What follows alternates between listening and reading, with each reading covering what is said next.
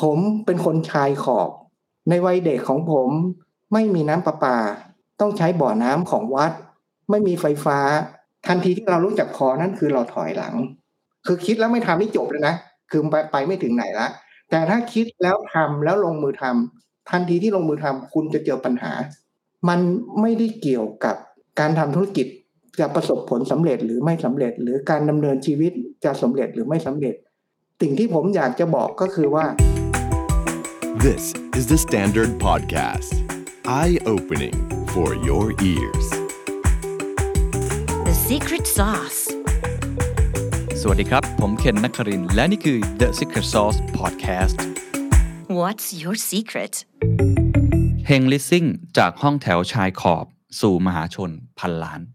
น่าสนใจครับวันนี้เรื่องที่เราจะคุยกันคือเรื่องธุรกิจสินเชื่อเช่าซื้อรถยนต์นะครับ แล้วก็เรื่องของ leasing รวมทั้งเรื่องของสินเชื่อจำนำทะเบียนรถนะครับ กลุ่มอุตสาหกรรมนี้เราต้องบอกเลยครับว่าเป็นอุตสาหกรรมเนื้อหอมนะครับ ตอนนี้หลายคนมองเห็นนะครับว่ามันมีดีมานเพิ่มขึ้นมากมาย คนที่ยังเข้าไม่ถึงเรื่องของสินเชื่อลักษณะแบบนี้เยอะมาก อันนี้ผมยังไม่นับสินเชื่อที่ไม่มีหลักประกันนะนาโนไฟแนนซ์อะไรอีกมากมาย หรือว่าสินเชื่อที่ดินสิ่งปลูกสร้างเครื่องจักรรถเกี่ยวกับข้องกับการเกษตรเนี่ย ถ้าใครอพอจะอ่านข่าวอยู่บ้างจะรู้ครับว่าตลาดนี้โตสุดๆนะฮะแล้วก็กำลังโตมากขึ้นเรื่อยๆ ถ้าไม่เชื่อลองไปดูในในตลาดหลักทรัพย์ก็ได้นะครับ บริษัทแบงค์เข้ามาทำตลาดนี้อยู่แล้วนะครับ Captive Finance ครับหรือว่าบริษัทที่เป็นแบรนด์รถยนต์หรือว่าแบรนด์ที่ทำสินค้าตรงนั้นเองโดยตรงเนี่ยก็ลงมาเล่นในตลาดนี้นะครับหรือว่าบริษัทที่อยู่ในตลาดอยู่แล้วที่เราเห็นเนี่ยก็มีการพัฒนาการมากขึ้นเรื่อยๆ มาจิ้นดีมากนะครับมาจิ้นของกลุ่มอุตสาหกรรมนี้ค่อนข้างดีมาก แต่ว่าก็ใช่ว่าจะง่ายครับ เพราะว่าก็มีมาตรการต่างๆ ออกมาจาก สคบหรือว่าแบงก์ชาติอยู่เรื่อยๆนะครับเพื่อที่จะสร้างมาตรฐานให้เป็นลักษณะเดียวกันนะครับวันนี้ที่จะชวนคุยเนี่ยเป็นกลุ่มบริษัทที่ชื่อว่า Heng Leasing นะครับน่าสนใจเพราะว่าจริงๆ เขาทำมานานแล้วครับเขาทำนานแค่ไหนเนี่ยทำตั้งแต่ตอนที่ยังไม่มีอุตสาหกรรมนี้อะฮะยังไม่มีสคบฮะยังไม่มีการควบคุมอะไรเลย คือตั้งแต่ 20-30 ปีที่แล้วนะครับพวกสินเชื่อ leasing หรือว่าเช่าซื้อรถทั้งมือสองหรืออะไรก็ว่าตามทีนะ ลุ่มนี้เนี่ยเขาทำมาตั้งแต่อ่าสาปีที่แล้ว แล้วก็ทำอยู่ในทางภาคเหนือ ใช้คำนี้เลยก็คือเป็นห้องแถวเล็กๆนะครับเริ่มต้นมาแบบที่เห็นโอกาสกับตาเลย มีคนที่ไปเอารถมาขับมาที่ร้านทองของเขานะครับ แล้วก็สามารถที่จะอ่าทำธุรกิจได้ภายในแค่ 2 วันก็หารายได้ได้ เขาก็เห็นว่ากลุ่มธุรกิจนี้มีความเติบโต แล้วก็มีโอกาสที่น่าสนใจก็เลยเลิกขายทองนะฮะมาทำ แต่สิ่งที่น่าสนใจที่ค่อนข้างที่จะประหลาดกว่าตอนอื่นๆ ที่ผมเคยจัดมาก็คือ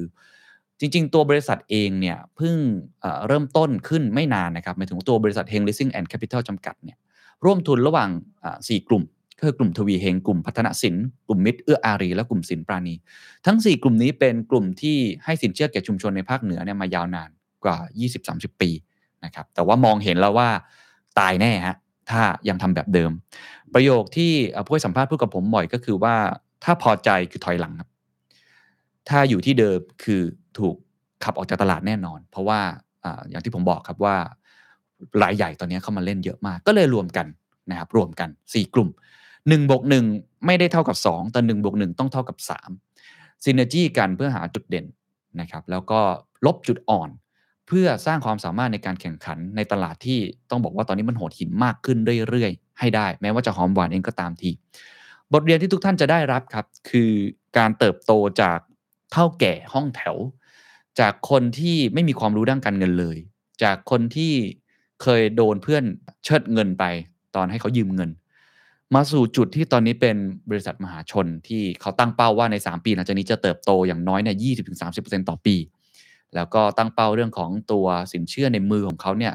เติบโตอีกมหาศาลนะครับ คือพอร์ตสินเชื่อปัจจุบันนี้เขาอยู่ที่ประมาณ 8,420 ล้านบาท เขาจะเติบโตใน 2,566 เนี่ยเป็น 14,800 ล้านบาท ก็ต้องบอกว่า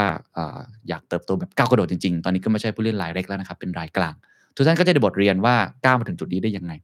ในอีกมุมหนึ่งครับผมก็จะชวนคุยอีกเรื่องหนึ่งด้วย เพราะว่าเป็นเรื่องใหญ่เรื่องความเหลื่อมล้ำครับ คนรวยกู้ถูกคนจนกู้แพงสคบก็ออกมาพูดถึงเรื่องตรงนี้นะครับว่าสินเชื่อ เช่าซื้อเนี่ยต้องกดดอกเบี้ยลงมาได้ไหมให้เหลือ 15%นะครับหรือว่าสินเชื่อประเภทอื่นมอเตอร์ไซค์จำนำทะเบียนรถกดดอกเบี้ยลงมาได้ไหม เพราะว่าคนที่มีรายได้น้อยก็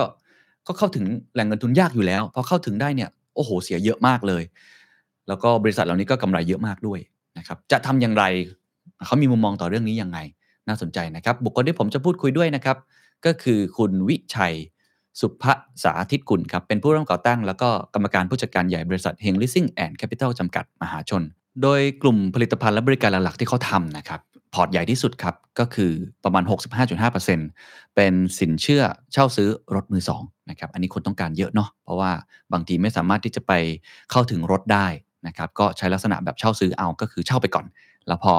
อครบกำหนดเนี่ยตัวรถนั้นก็จะเป็นของเขาของผู้เช่านะครับ หรือว่าใน leasing เองก็ตามทีที่มีเงื่อนไขอาจจะแตกต่างกันเล็กน้อยนะครับพวกบริษัทต่างๆ ชอบใช้นะครับ leasing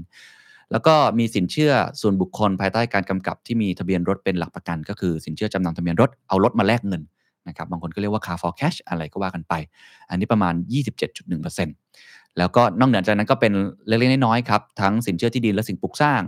สินเชื่อส่วนบุคคลภายใต้การกำกับที่ไม่มีหลักประกัน หรือว่าสินเชื่อนาโนไฟแนนซ์รวมทั้งก็ยังเป็นนายหน้าประกันวินาศภัย แล้วก็ประกันชีวิตครับ ลองไปฟังครับ ผมคิดว่าก่อนอื่นคงอยากให้คุณวิชัยเล่าถึงภาพรวมของอุตสาหกรรมในช่วงเวลาก่อนหน้านี้ก่อนนะครับคือปัจจุบันเราเห็นแล้วว่า สินเชื่อรถยนต์นะครับอ่า leasing หรือว่าพวกจำนำทะเบียนรถ หรือว่านาโนไฟแนนซ์เนี่ยมันเป็นกลุ่มธุรกิจที่ใหญ่มาก แล้วก็มีมาจินสูงมากนะฮะผมดูในตัวเลขในตลาดหลักทรัพย์แต่ละแห่งเนี่ยทำ performance ได้ค่อนข้างดีมากนะครับ แต่อยากทราบก่อนว่าพัฒนาการของมันพราะทราบมาว่าทางเฮงลิสซิ่งเนี่ยจริงๆ ก่อนหน้านี้มีหลายบริษัทนะครับแต่ว่ามารวมกันแล้วคุณวิชัยเองก็เป็นหนึ่งในผู้ร่วมก่อตั้งตั้งแต่ 20-30 ปีที่แล้วก่อนที่จะมาถึงในยุคปัจจุบันเล่ฟังก่อนได้ไหมครับว่าในในอดีตเนี่ยกลุ่มธุรกิจเนี่ยแลนด์สเคปมันเป็นยังไงเขาทำงานกันยังไงทำธุรกิจกันยังไง แล้วก็คุณวิชัยทำอะไรครับ ภาพรวมของธุรกิจนี้นะครับ ตั้งแต่อดีตมาเนี่ย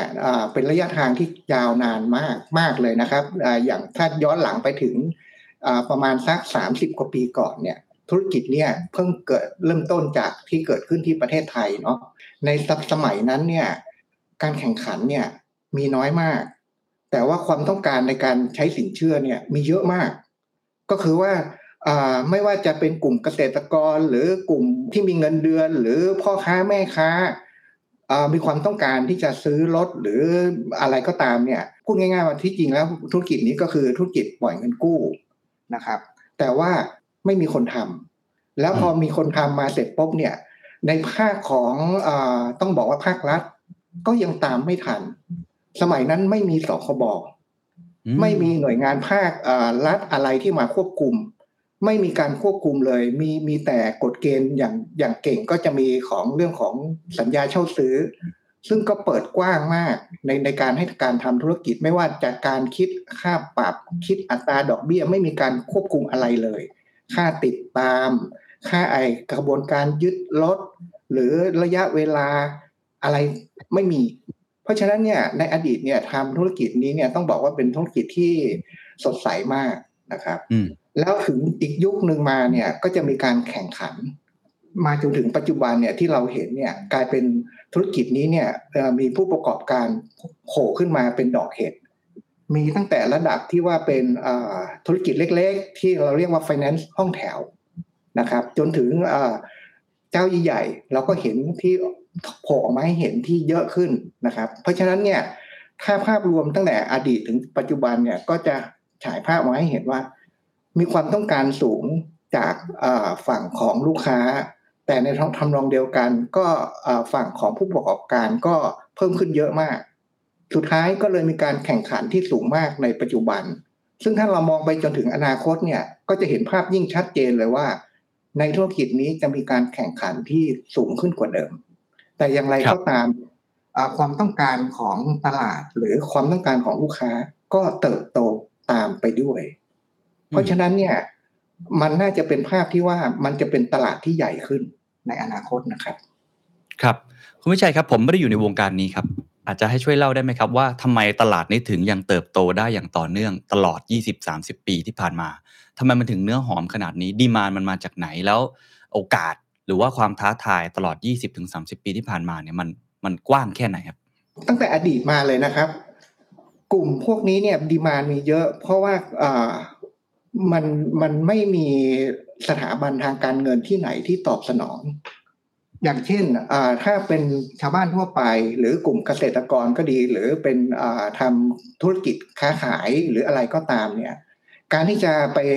ขอกู้เงินจากสถาบันทางการเงิน เพื่อที่จะมาซื้อรถสักคันหนึ่งหรือจะมาผ่อนรถสักคันหนึ่งหรือจะมาทำการเช่าซื้อ สมัยโน้นยังไม่มี นะครับ หรือถ้ามีเนี่ยก็จะต้องเป็นเกรดที่จะต้องมีเครดิตที่ดีมากๆ เพราะฉะนั้นเนี่ยความต้องการมีมาตั้งแต่อดีต แต่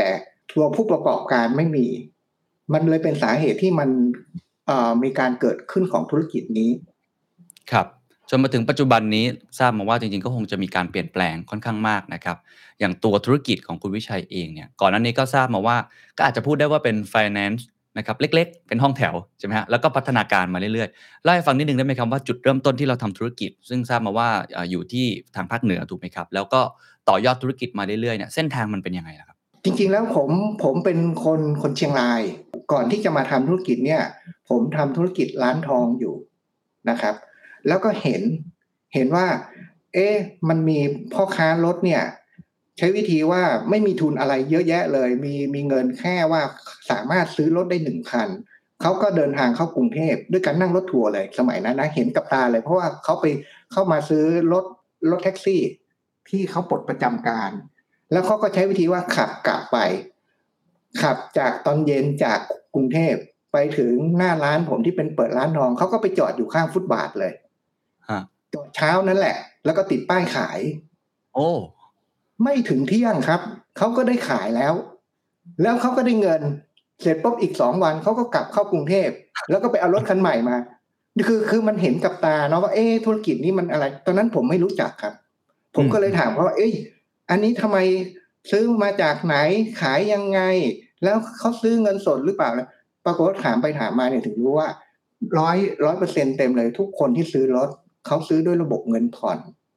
เขาก็ต้องไปหาที่จัดไฟแนนซ์ให้ หรือว่าแหล่งกู้เงินให้ ก็เป็นที่มาว่า โอ้ยมันน่าทำเพราะมีลูกค้ามีความต้องการสูงมาก อันนี้คือจุดเริ่มต้นอ่าเริ่มจากเรื่องนี้แล้วก็ทำการเปิดเป็นสาขาแรกที่จังหวัดเชียงรายครับธุรกิจที่เริ่มต้นทำนี่มีอะไรบ้างครับ เพราะว่ามันก็มีหลายประเภทถูกไหมฮะ เราทำอะไรบ้างอะไรที่เป็นตัวที่แบบสร้างรายได้ให้กับเราเป็นอย่างดี แล้วเราเริ่มขยายกิจการเนี่ยไปใน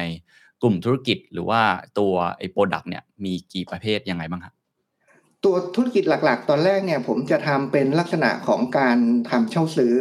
ก็คือกลุ่มลูกค้าที่เป็นประเภทที่ซื้อรถรถยนต์มือสองนะครับครับแล้วก็หลังจากที่ทำกับรถอ่ารถเก๋งรถแท็กซี่ที่เขานำมาขายแล้ว ก็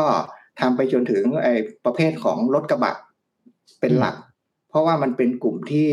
ชาวบ้านหรือคนทำมาค้าขายเล็กๆ น้อยๆที่จำเป็นต้องใช้เขาจะใช้รถกระบะมันเป็นส่วนใหญ่รถปิกอัพอะครับเป็นตัวหลักเลยคือทำเช่าซื้อมาก่อน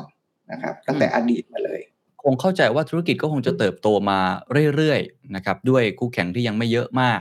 ด้วยสภาพตลาดของประเทศไทยที่ยังมีดีมานตรงนี้อยู่นะครับแต่ว่าในระยะหลังๆเนี่ยการแข่งขันก็สูงขึ้นนะครับ ตอนไหนครับที่เกิดความคิดว่าต้องควบรวม 4 บริษัทเข้าไว้ด้วยกันครับ แล้วควบรวมไปเนี่ยเพื่ออะไรเป้าหมายคืออะไรครับ เรื่องเรื่องนี้น่าน่าสนใจนะครับ คือด้วยด้วยด้วยความที่ว่าเราทำธุรกิจที่เราทำแล้วเราคิดว่าเราประสบผลสำเร็จ แล้วถึงจุดจุดหนึ่งเนี่ย เราคิดว่าเราเพียงพอแล้ว พอเรารู้สึกว่าเราเพียงพอ เราก็จะไม่มีความกระตือรือร้นหรือหย่อนยาน เพราะรู้จักพอ แต่ทันทีที่เรารู้จักพอในธุรกิจ ผมคิดว่าธุรกิจไหนก็เหมือนกันนะครับ จะมีผู้เล่นรายใหม่ หรือคู่แข่งรายใหม่ ที่เข้ามาสร้างอ่าตลาดขึ้นมาหรือมาแข่งขันกับเราอืมทันทีที่เรารู้จักพอนั่นคือเราถอยหลัง ซึ่งตอนนั้นเนี่ย ผมก็เข้าใจว่าไม่ไม่ได้กระทบอะไร แต่มันไม่ใช่ ซึ่งเหตุนี้เนี่ยไม่ได้เกิดขึ้นนานนะครับ ขึ้นประมาณปี 2558 นี่เองโอ้ไม่นานนะครับนี่เอง ก็เลยเห็นภาพชัดในปี 2518 เนี่ยมีภาพหนึ่งที่เห็นชัดอีกอันหนึ่งก็คือว่าในธุรกิจที่ผมทำอยู่เนี่ยเริ่มมีมาตรการจากทางทางภาครัฐเนี่ยเริ่มเข้ามาควบคุม ไม่ว่าจะเป็นทางสคบหรือทางธนาคารแห่งประเทศไทย หรือกฎเกณฑ์อะไรต่างๆ ใหม่ๆเนี่ยออกมาหลายรูปแบบทั้งทางด้านของอกรมสรรพากรที่มีการเข้มงวดในเรื่องของการจัดเก็บภาษี ซึ่งมันเป็นการให้เห็นเห็นภาพชัดว่า ถ้าเรารู้จักพอหรือเราพอเมื่อไหร่ เราจะถอยทันที แล้วอีกอันหนึ่งที่เราเห็นชัดเจนเนี่ยก็คือว่าเมื่อเราไม่ทำต่อ หรือเราไม่พยายามจะขยายกิจการเราต่อเนี่ย มีคนอื่นที่เขาพร้อมจะทำมีส่วนกลางที่เป็นบริษัทใหญ่ที่เป็นมหาชนที่เขาพร้อมที่จะขยายตัวในพื้นที่มามาในพื้นที่ของเรา นี่ก็คือเป็นเป็นเป็นเหตุให้ถึงจุดเปลี่ยนนะครับ ตอนนั้นเนี่ยจากคำว่าที่เราทำเนี่ยก็คือที่จริงแล้วเราเนี่ยจะอยู่ในกลุ่มของชมรมลิสซิ่งทางภาคเหนือด้วยกัน มีครับอยู่หลายหลายหลายหลายกลุ่มนะครับ ก็ก็มีการคุยกันที่สี่กลุ่มเนี่ยว่า เอะเรามาเปลี่ยนความคิดดีไหมนะในสี่กลุ่มเนี่ยที่มันก่อกำเนิดมาเป็นบริษัทเฮงลิสซิ่งในปัจจุบันเนี่ยนะครับ คือคืคอรับผมแปลว่าแบบนี้ว่า ตัวของบริษัทเนี่ย เริ่มก่อตั้งมาตอนปลายปี 2558 หลังจากที่ผ่านการพูดคุยกันของสี่กลุ่ม แล้วทำธุรกิจจริง ๆ เนี่ยก็คือปี 2559 ปี 2558 ที่เราคุยกันเนี่ย เราก็จะมีประเด็นแบบเนี้ยคือที่จริงแล้วทั้งสี่กลุ่มเนี่ยเอ่อถึงจุดที่อิ่มตัวหมดละ คือรู้จักพอหมดเลยนะคือครับทำมาทำมากันนานพอสมควรพร้อม ๆ กันเติบโตมาพร้อม ๆ กัน แล้วก็รู้สึกพอครับแล้ว เราก็อยู่ในชมรมลิสซิ่งภาคเหนือมาด้วยกันอ่าทั้งสี่ปาร์ตี้นี่ทำงานมาแล้วยี่สิบกว่าปีนะครับ อยู่ในธุรกิจเนี่ยนะอ่ามีมีมีมีมีสองปาร์ตี้เนี่ยเกือบจะสามสิบปี ในปีสองพันห้าร้อยห้าสิบแปดก็เรียกได้ว่าอยากจะอยากจะพักแล้วแหละบางทีถูกไหมฮะถูกต้องเลยครับเนาะอืมแต่ว่าพอเรารู้จักพอเสร็จปุ๊บเราเห็นคู่แข่งมาเต็มเลย มีกฎเกณฑ์ของอาภาครัฐมาเต็มเลยทำให้ธุรกิจเราอยู่ไม่ได้ครับถ้าคเรารับไม่ไปต่อ เราเห็นภาพตรงนี้ชัดนะ แล้วก็การแข่งขันที่มันสูงขึ้นเนี่ย ในทางกลับกันเนี่ย เวลาเราทำธุรกิจเนี่ย เราก็รู้สึกว่า เอ๊ะทำไมเราต้องมาแข่งขันกัน คือเราก็อยู่ในพื้นที่ภาคเหนือด้วยกันทั้งหมดเลย อยู่ในเชียงใหม่ด้วยกันนะครับเราก็แข่งกันเองมาตลอด แข่งกันเองมาตลอด แต่พอมาถึงชมรมพิซซิ่งมานั่งคุยกันมานั่งกินข้าวกันอ้าวเราเป็นเพื่อนกันนี่ภาพมันออกมาเห็นชัดเลยว่า เรา อยู่แบบนี้ไม่ได้แล้ว คือมีผู้อืมเล่นรายใหม่เข้ามารายใหญ่ด้วยเนาะมันจะทำให้เราถดถอย ก็เลยเห็นภาพว่า คุยกันว่า เออ เราลองมาร่วมมือร่วมแรงกันไหมเนาะเพื่อที่เราจะได้เติบโตไปข้างหน้า เพื่อเป้าหมายคือความยั่งยืนนะครับ ก็เลยคุยกันว่า เอ๊ะ เราจะลดการแข่งขันกันลงดีไหมด้วยการมาร่วมมือกันนะโอ้เราก็คิดถึงว่า เออ ถ้าเราทำแบบนี้เนี่ย ผลลัพธ์มันออกมาคืออะไรนะก็ก็เลยคิดกันว่า เอ๊ะก็เอาอย่างที่เขาคุยกันไหมนี่นี่นี่ที่ว่าเราเราเคยได้ยินกันมาตลอดว่าเอาตามสมการเลยว่าหนึ่งบวกหนึ่งเนี่ยเท่ากับสองแบบนี้เราไม่รวม เราเอาแบบนี้ไหมถ้าเรารวมกันในหนึ่งบวกหนึ่งเราต้องเท่ากับสามคือเราต้องได้มากกว่าเดิม มันมีแนวทางเป็นไปได้ไหมสุดท้ายแล้วเราเราคุยกันถึงจุดหนึ่งเราเห็นชัดว่ามันเป็นไปได้ เมื่อหนึ่งบวกหนึ่งของเราเนี่ยคือคือเท่ากับสามซึ่งก็เลยทำให้เกิดมีการรวมตัวกันระหว่างกลุ่มทวีเฮงกับกลุ่มของพัฒนศิลป์ ในเบื้องต้นนะครับ ในตอนปลายปี 2558 แล้วหลังจากนั้นอีกไม่กี่เดือนนะครับที่ทีแรกเราคุยกันตั้งแต่สี่กลุ่มนะครับ อีกสองกลุ่มก็คือเห็นผลลัพธ์ว่ามันเกิดขึ้นจริงหนึ่งบวกหนึ่งเท่ากับสาม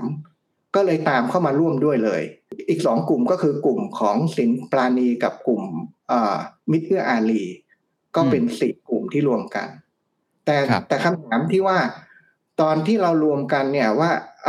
หนึ่งบวกหนึ่งเท่ากับสามจริงไหมเนี่ย เราได้คุยกันลึกถึงถึงขั้นที่ว่า เรามีจุดแข็งอะไรในสี่กลุ่ม สุดท้ายแล้วเราก็เห็นว่าจุดแข็งแต่ละคนเนี่ย มันคนละจุดกันเลย อืมแล้วอีกอย่างหนึ่งก็คือจุดอ่อนเราก็คือคนละจุดด้วย นี่คือโอ้เป็นสาเหตุที่ทำให้เราเห็นว่าหนึ่งบวกหนึ่งมันต้องเท่ากับสามอธิบายให้เห็นชัดนะ อย่างกลุ่มของทวีเฮงเนี่ย คือจุดแข็ง จุดแข็งคือเรามี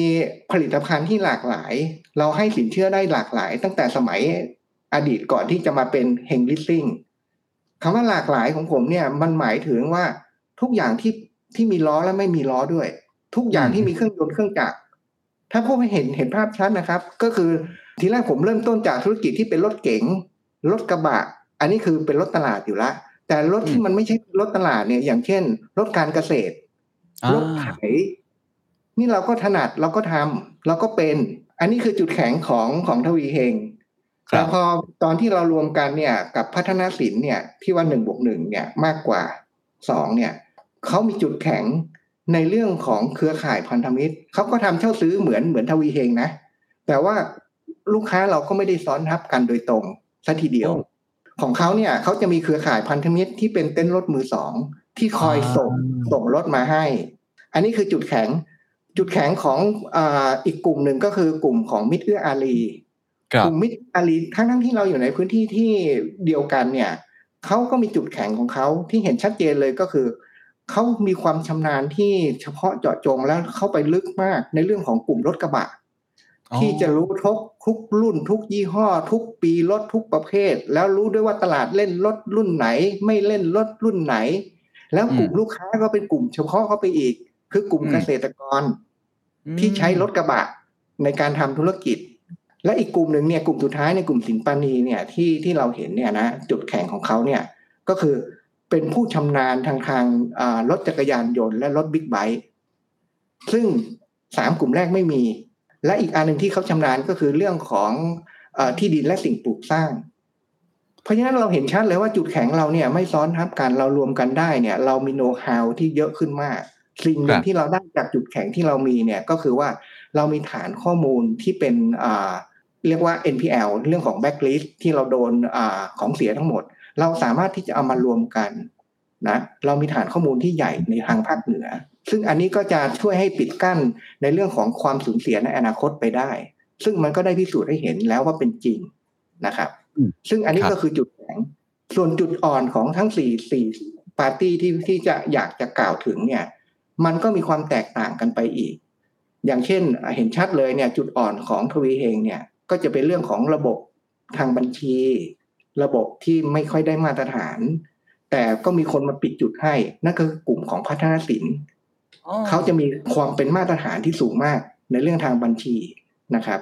แล้วอย่างอีกกลุ่มหนึ่งเนี่ยกลุ่มของสินปานีเนี่ยเขาก็มีเรื่องของจุดแข็งที่มาปิดจุดอ่อนให้กับปาร์ตี้อื่น นั่นก็คือเขามีความสามารถเฉพาะตัวในด้านของการบริหารจัดการเรื่องของทรัพยากรขององค์กรหรือเรื่องคนทรัพยากรมนุษย์เอ่อเรื่องของคนโดยตรง ก็เลยเป็นเป็นจุดรวมตัวกันในนามของเฮงลิสซิ่ง แล้วเราก็ทำธุรกิจอย่างจริงจังกันมาในตอนต้นปี 2559ครับครับครับผมผมว่ามันเป็นบทเรียนที่น่าสนใจมากหลายมุมเลยนะครับ คือด้วยเจ้าของธุรกิจเองเนี่ยอาจจะใช้คำว่าเป็นเหมือนเท่าแก่เนาะซึ่งเป็นรายเล็ก ๆทำมาอย่างยาวนานเนี่ยในประเทศไทยจริง ๆ ก็มีธุรกิจแบบอ่าคุณวิชัยเนี่ยเยอะมากนะครับไม่ใช่ในอุตสาหกรรมนี้อย่างเดียวเนาะมีเต็มไปหมดเลย แต่ว่าวิธีการที่เราพยายามสร้างความสามารถในการแข่งขันทำให้เราแข็งแกร่งไม่โดนรายใหญ่เนี่ย ทำให้เราหายไปจากตลาด หรือว่าอาจจะใช้คำว่ากินรวบอะไรแบบนี้ก็ได้ ก็คือการที่เรามารวมตัวกัน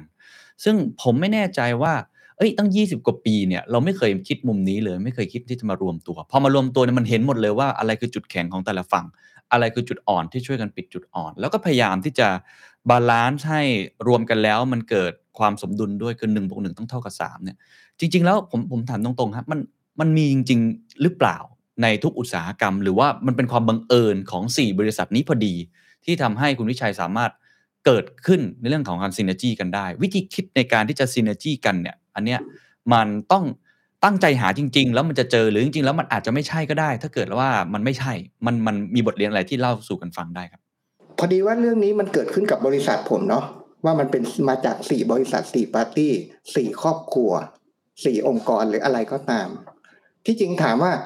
แล้วมันสามารถที่จะเกิดขึ้นแบบเนี้ยมันเกิดขึ้นกับธุรกิจอื่น หรือบริษัทอื่น หรืออาชีพอื่นได้ไหม ผมตอบได้อย่าง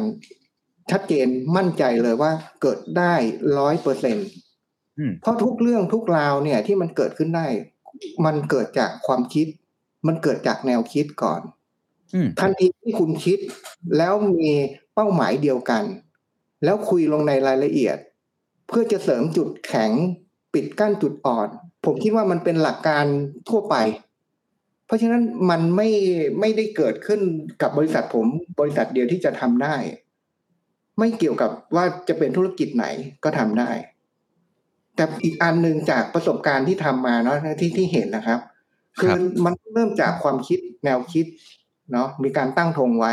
แต่ทันทีที่คิดและทันทีที่ทำนั่นต่างหากที่ทำให้ มันล้มเหลวว่ามันไม่โอ้เกิด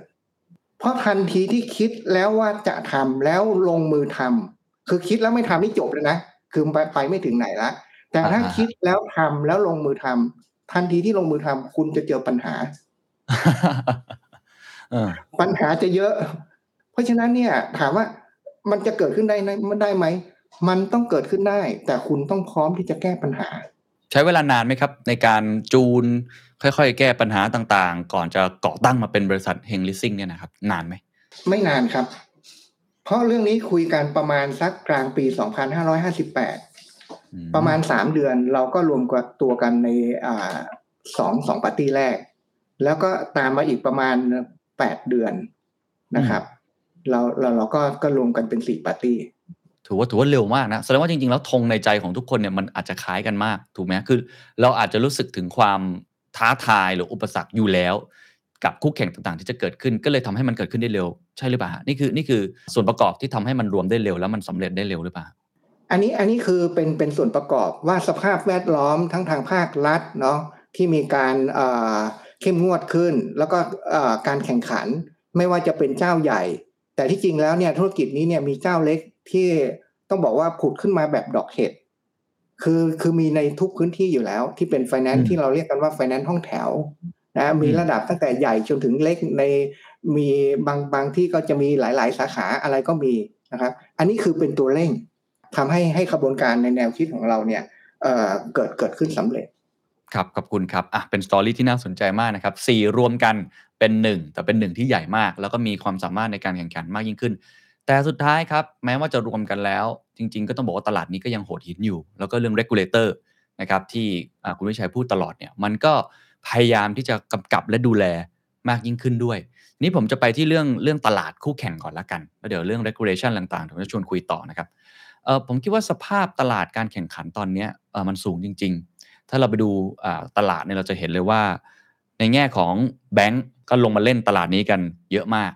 ในแง่ของผู้เล่นอื่น ๆ ที่อาจจะเริ่มมาจะเป็นห้องแถวเหมือนกันเขาก็ตัวใหญ่ขึ้นมากขึ้นเรื่อยๆอาจจะมาจากสินเชื่อประเภทอื่น ก็กระโดดเข้ามาเล่นสินเชื่อประเภทนี้นะครับในขณะเดียวกันก็มีสิ่งที่เรียกว่า captive finance ก็คือบริษัทเจ้าของรถยนต์เลยแบรนด์เลยแบรนด์ต่างๆ เองเนี่ยไม่ว่าจะเป็นรถทางเกษตรกระบะอะไรก็ก็ทำเรื่องนี้เหมือนกันก็พยายามกระโดดเข้ามาทำนะครับ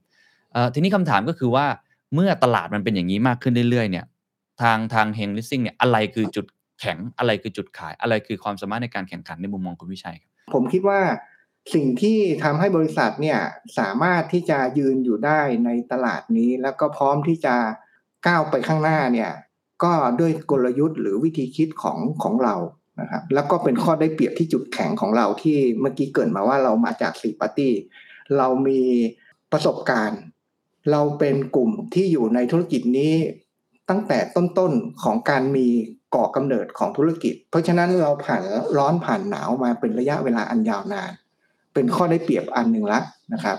เพราะฉะนั้นเนี่ยสิ่งที่เราทำต่อเนี่ยก็คือเป็นการต่อยอด แล้วสิ่งที่จะทำให้บริษัทสำเร็จเนี่ยในด้านของประสบการณ์เนี่ยเราเชื่อมั่นว่าเรามีนะครับ แล้วเราก็สกัดกั้นและปิดจุดอ่อนไปเรียบร้อยหมด แต่ด้วยการที่ว่าสเกลมันใหญ่ขึ้น นะครับอืมในระดับของอาจะบอกว่าเป็นธุรกิจครอบครัวก็ก็ไม่ผิดนะครับ มันก็เป็นเป็นแบบนั้นจริง ๆ ก้าวเข้ามาสู่ธุรกิจที่เป็นระดับประเทศ คือผมผมมีแนวคิดว่าแบบนี้ว่า ทันทีที่เราคิดว่าเราเก่ง เราจะปิดกั้นอ่าความสามารถของเราเอง มันมันถูกพิสูจน์มาหลายรอบ คือแนวคิดนี้เนี่ย ผมเลยคิดว่า จนถึงปัจจุบันนี้ผมก็เลยต้องต้องมีความคิดอยู่ตลอดเวลาว่า เรายังไม่เก่งเพ ราะฉะนั้นเนี่ยพอเราไม่เก่งเราก็เลยต้องขวนขวาย แล้วสิ่งนี้ก็ถูกพิสูจน์ซ้ำแล้วซ้ำเล่าว่ามันเป็นอย่างนั้นจริง ๆ ว่าเราไม่ได้เก่ง ทันทีที่เราขยายธุรกิจออกไป เราจะเจอปัญหาใหม่ ๆ แล้วเราก็จะเห็นว่าเราขาด ส่วนหนึ่งที่เราขาดไปคือผู้ที่มีความสามารถเป็นมืออาชีพ อืมเมื่อคิดได้เราทำคือสิ่งอืมที่เราขาดนะ อันนี้ก็คือเป็นที่มาว่าเราได้เอาสององค์ประกอบมารวมกัน หนึ่งคือกลุ่มผู้ที่มีความรู้ทางด้านประสบการณ์ บวกกับความเป็นมืออาชีพ ไล่ตั้งแต่ระดับของผู้บริหารระดับสูงสุดก็คือประธานบริษัท ไล่ลงมาจนถึงระดับของกรรมการอิสระทุกท่านจจะเป็นผู้มีความรู้ความหลากหลายในหลายอาชีพนะครับ แล้วก็ที่สำคัญที่สุดเนี่ยเราก็ใช้มืออาชีพมาบริหารงานโดยตรงในตำแหน่งของ CEO รวมไปจนถึงตำแหน่งของ CFO ของเราด้วย เราเอาสองส่วนประกอบกัน เพราะฉะนั้นเนี่ยเรื่องของอการแข่งขันหรือทำไมเราจะยืนอยู่ในนี้ได้ เรายังมีอีกส่วนประกอบหนึ่งที่เป็นกลยุทธ์ของเรา ซึ่งสามารถที่จะแบ่งออกเป็นสี่ส่วนนะครับ นั่นก็คือว่าเรามีจุดแข็งอันหนึ่งก็คือ เรามีผลิตภัณฑ์ที่หลากหลาย ผลิตภัณฑ์ของเราเนี่ยถ้าเราเทียบกับเจ้าเล็ก เจ้าเล็กเขาจะไม่มีความหลากหลายนะครับ แต่เมื่อเราเทียบกับเจ้าใหญ่ เราก็จะได้เปรียบในด้านของความหลากหลาย อย่างที่ผมยกตัวอย่างว่าหลักๆ แล้วจะแบ่งเป็นสองอย่างก็คือประเภทสินเชื่อที่มีหลักประกัน ซึ่งจะเป็นพอร์ตใหญ่ของเราอยู่ประมาณ 90กว่าเปอร์เซ็นต์93เปอร์เซ็นต์และเอที่ที่เหลือเนี่ยก็จะเป็นสินเชื่อที่ไม่มีหลักประกันคำว่าหลากหลายเนี่ยในส่วนของหมวดหมู่ของสินเชื่อที่มีหลักประกันเนี่ยก็ยังแบ่งแยกออกไปอีกว่าจะเป็นสินเชื่อ ประเภทของการเช่าซื้อ แล้วก็เป็นสินเชื่อจำนำทะเบียนรถ ไอ้สินเชื่อเช่าซื้อเนี่ยก็คือประเภทว่าอ่าถ้ามีลูกค้าที่สนใจที่จะซื้อรถนะครับ ก็สามารถที่จะมาจัดกับเราได้นะครับ มากู้กับเราได้ หรือถ้ามีรถอยู่แล้ว ก็จะมากู้กับเราได้ในในลักษณะของสินเชื่อจำนำทะเบียนรถและอีกอันหนึ่งเนี่ยก็จะมีสินเชื่อประเภทบ้านและที่ดินและสิ่งปลูกสร้าง อันนี้จะเป็นประเภทของสินเชื่อที่มีหลักประกันนะครับ แล้วผลิตภัณฑ์ที่ไม่มีหลักประกันเนี่ยเราก็ยังมีปีกย่อยออกไปอีกว่า เป็นสินเชื่อเพื่อการประกอบอาชีพ หรือที่เรียกสั้นๆ ว่าเป็นสินเชื่อนาโนไฟแนนซ์แล้วก็จะมีอีกอันหนึ่งก็คือสินเชื่อสำหรับพวกที่มีเงินเดือน นั่นก็คือสินเชื่อปล่อยกู้ให้กับมนุษย์เงินเดือนพูดง่าย ๆนะครับ แล้วก็เรายังมีขยายไปถึงเรื่องของการเป็นตัวแทนขายประกันในหน้าของเรื่องของประกันชีวิต แล้วก็ประกันวินาศภัย ให้มันครบวงจร อันนี้คือกลยุทธ์อันหนึ่งละ ที่ว่าเป็นเรื่องของความหลากหลายครับส่วนอีกอันหนึ่งเนี่ย เราก็จะมีเรื่องของการขยายพอร์ตลูกหนี้ของเราเนี่ยให้มีความยั่งยืนนะครับ อันนี้ก็จะเป็นจุดแข็งของเราเนี่ย เราก็จะมีการที่ว่าอบรมพนักงานให้มีความรู้ในการติดตามหนี้หรือการบริการสินเชื่อนะให้มีความยืดหยุ่น ให้มันตอบสนองความต้องการของลูกค้าได้ทุกระดับชั้นหรืออทุกเงื่อนไขประมาณเนี้ยคือเราจะเอาตัวของลูกค้าเป็นจุดศูนย์กลางนะครับ แล้วเราก็ตามแก้ปัญหาให้กับลูกค้าเพื่อตอบโจทย์ลูกค้าให้ได้ อีกอันหนึ่งเนี่ยก็คือเรื่องของการพัฒนาทางด้านไอทีเพื่อรองรับในอนาคตนะครับ อันนี้เราก็คงจะหลีกหนี ของเรื่องกระแสในเรื่องด้านนี้ไปไม่พ้นนะครับ เพราะฉะนั้นเนี่ยบริษัทก็ได้มีการลงทุนในด้านนี้ไปด้วยงบประมาณอยู่ประมาณ 70-90 ล้านบาท เพื่อพัฒนาทั้งระบบของของบริษัทนะโดยตั้งเป้าหมายไว้ว่าไปภายในปีหน้าเนี่ยเราจะทำเรื่องของ digital lending นะครับแล้วก็คาดว่าในไตรมาสสามเนี่ยเราจะขอใบอนุญาตจากธนาคารแห่งประเทศไทย แล้วเราจะมีลูกค้ารายแรกตอนไตรมาสสี่ของปีปี 2565 ที่จะถึงนะครับ แล้วตอนนี้เนี่ยเราก็มีการขยายขอบเขตของการพัฒนาทางด้านไอทีไปจนถึงเรื่องของดิจิตอลทรานส์ฟอร์เมชันต่างๆนะครับ เพื่อจะมาตอบโจทย์เพื่ออตอบสนองความต้องการของลูกค้าให้ได้อย่างรวดเร็วยิ่งขึ้น และอีกด้านหนึ่งที่เรามีอยู่เนี่ยที่เป็นจุดแข็งของเราเนี่ยนั่นก็คือเรื่องของการ ใช้เครือข่ายที่เรามี ซึ่งบริษัทอื่นไม่มี นั่นก็คือเรื่องของเอ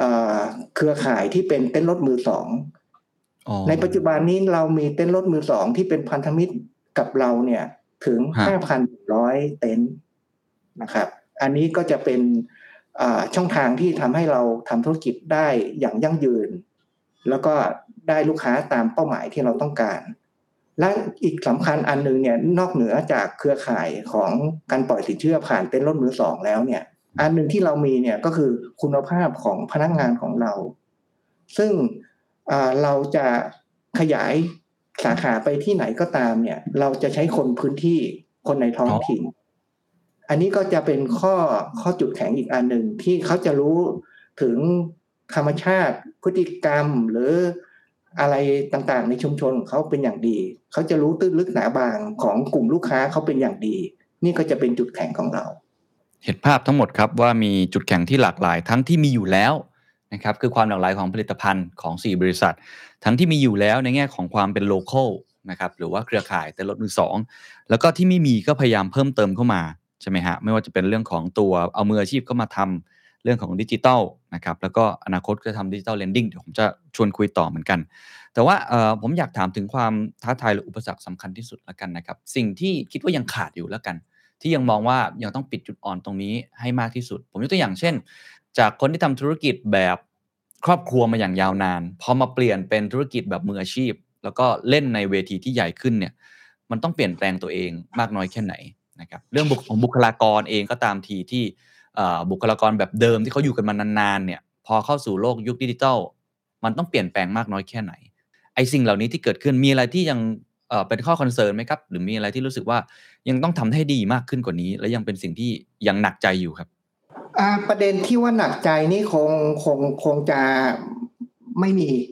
แต่ว่าถ้าบอกว่าสิ่งที่ยังขาดเนี่ยที่เห็นชัดเจนเลยเนี่ยก็คือเมื่อองค์กรเนี่ยต้องการขยายตัวอย่างก้าวกระโดด เราวางเป้าหมายไว้ว่าเราจะขยายตัว30%ต่อปี ภายในโอ้2ปีข้างหน้านะครับ ซึ่งถ้าเป็นเป้าหมายตามนี้เนี่ย เราก็ต้องเตรียมความพร้อมในด้านของบุคลากร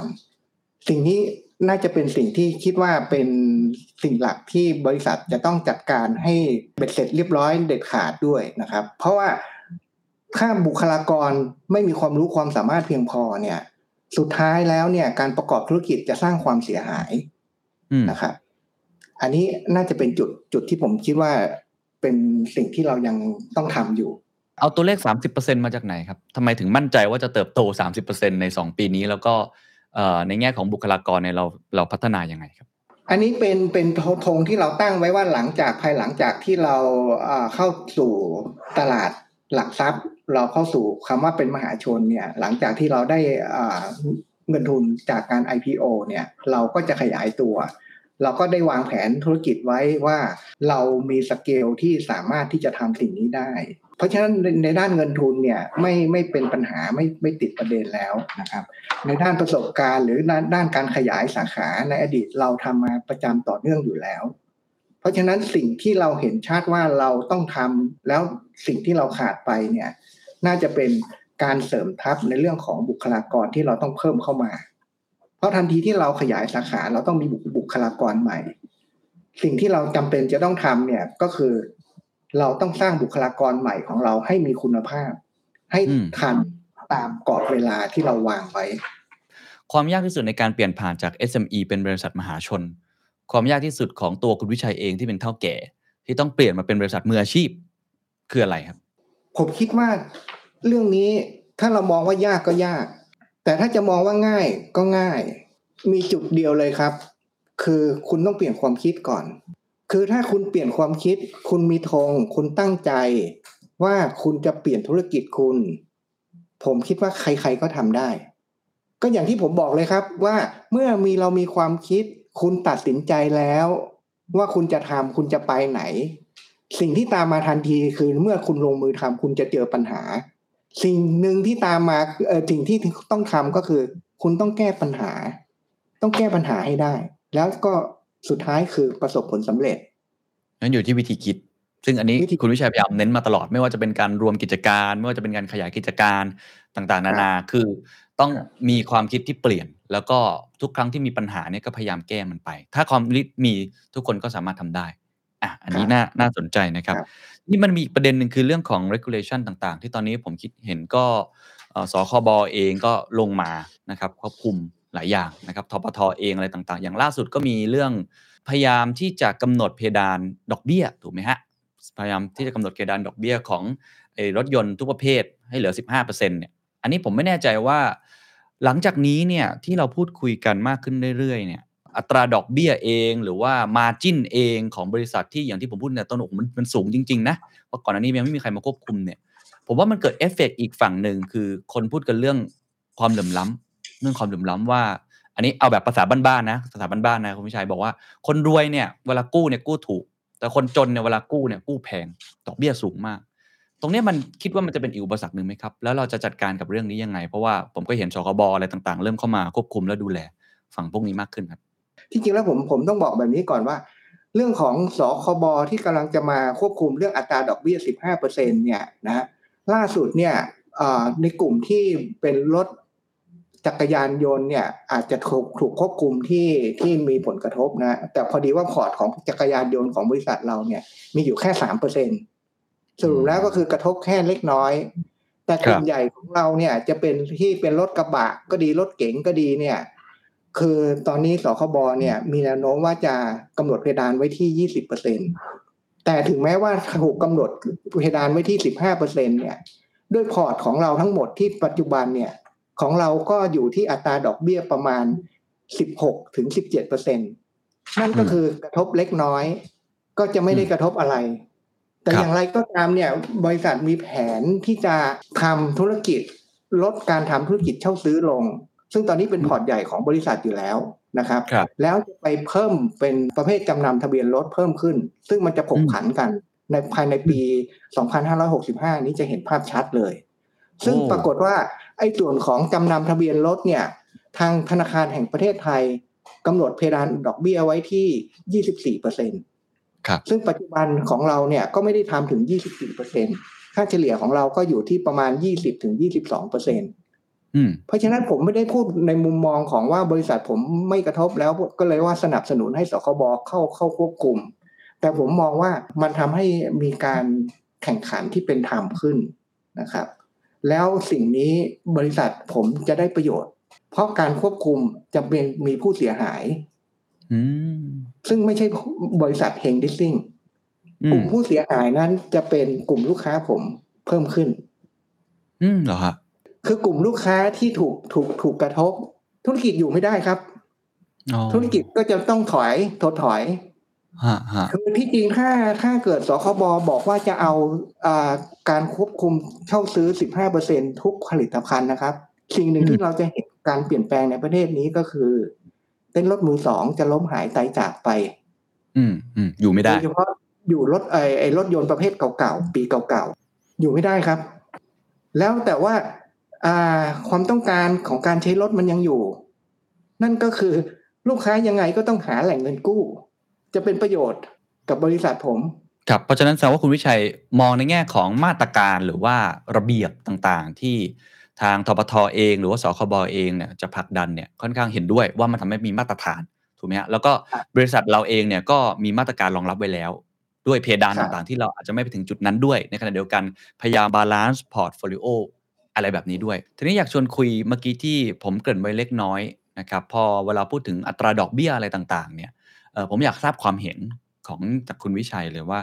มันมีกลไกอะไรหรือเปล่าที่ทำให้อัตราดอกเบี้ยต่างๆ เนี่ยคือคนที่เขาอาจจะรายได้น้อยอยู่แล้วเนาะแต่ต้องเสียดอกเบี้ยสูง ก็ทำให้ภาระหน้าที่ของเขาก็สูงตามไปด้วยบางคนบอกว่ามันเป็นเรื่องความเสี่ยงใช่ไหมครับเป็นเรื่องหนี้เสียหรืออะไรต่างๆ ที่เราต้องแบกรับอันนี้ผมเข้าใจนะในนามบริษัท แต่พอพูดภาพใหญ่เนี่ยที่เราเห็นความเหลื่อมล้ำที่จะเพิ่มมากขึ้น เราเห็น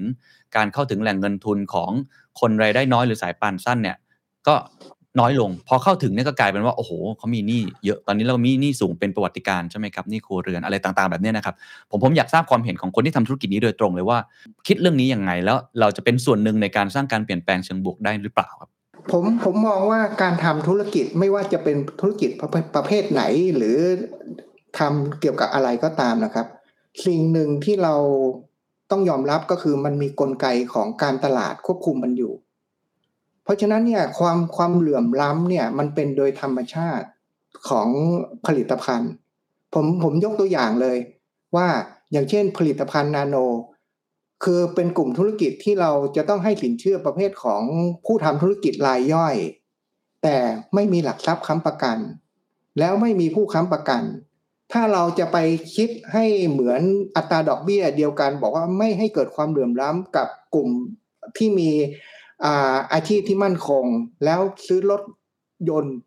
ประเภทมือหนึ่งเลยออกจากโรงงาน แล้วคิดอัตราดอกเบี้ยเดียวกัน ธุรกิจอยู่ไม่ได้นะครับ เพราะกลไกการตลาดก็บอกแล้วว่ามันมี NPL หรือมันมีความเสี่ยง หรือมีการติดตามหนี้หรือมูลหนี้ที่มันก้อนใหญ่กับก้อนเล็ก มันมีค่าใช้จ่ายที่ต่างกัน เพราะฉะนั้นเนี่ยเรื่องของความเหลื่อมล้ำเนี่ยผมก็มองว่ามันเป็นเรื่องของกลไกการตลาดหนึ่งแล้วที่มันเป็นตัวควบคุมสองก็คือเรื่องของอที่ว่าภาครัฐที่จะออกมาควบคุมเนี่ย ผมคิดว่าภาครัฐเนี่ยต้องตระหนักถึงในเรื่องนี้ เพราะถ้าเมื่อไรก็ตามที่มันไปขัดกับเรื่องของกลไกการตลาดหรืออะไรก็ตามเนี่ย สุดท้ายแล้วเนี่ยมันจะมีผู้ได้และผู้เสียอืมสมมุตินะครับว่าควบคุมอ่าผู้ทำธุรกิจนี้อย่างเข้มงวดอืม ผู้ทำธุรกิจก็โดยธรรมชาติก็ต้องเอาตัวรอด สุดท้ายก็ต้องเลือกคัดสรรกลุ่มลูกค้าที่จะเข้ามาเป็นลูกค้าของเราอ่ากลุ่มที่มีความเสี่ยงสูงเราก็ต้องตัดออกอืมแล้วเขาจะไปไหน เพราะความต้องการใช้เงินเขามีอยู่ เขาก็ต้อง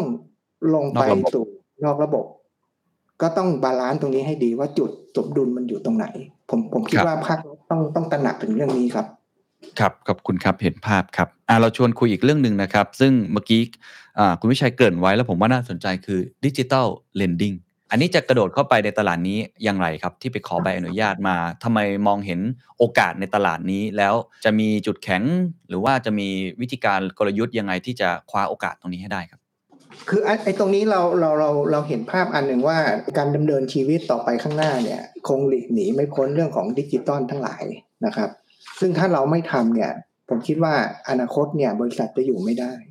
ครับแต่เป้าหมายเนี่ยก่อนที่จะเปลี่ยนถ่ายไปจนถึงเรื่องของดิจิตอลร้อยเปอร์เซ็นเนี่ยเราได้ประโยชน์จากการที่เราจะทำเรื่องของดิจิตอลเนี่ยนั่นก็คือเรามีการ re-process ของเรา เรามีการพัฒนา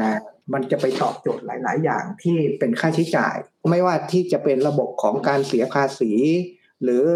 ระบบอะไรต่างๆ ที่ยังใช้ระระบบ paper ระบบกระดาษ ซึ่งมีค่าใช้จ่ายค่าสิ้นเปลืองนะแล้วมันเปลี่ยนเป็นอิเล็กทรอนิกส์ที่เก็บอยู่ในเซิร์ฟเวอร์ หรืออะไรประมาณนี้นะครับ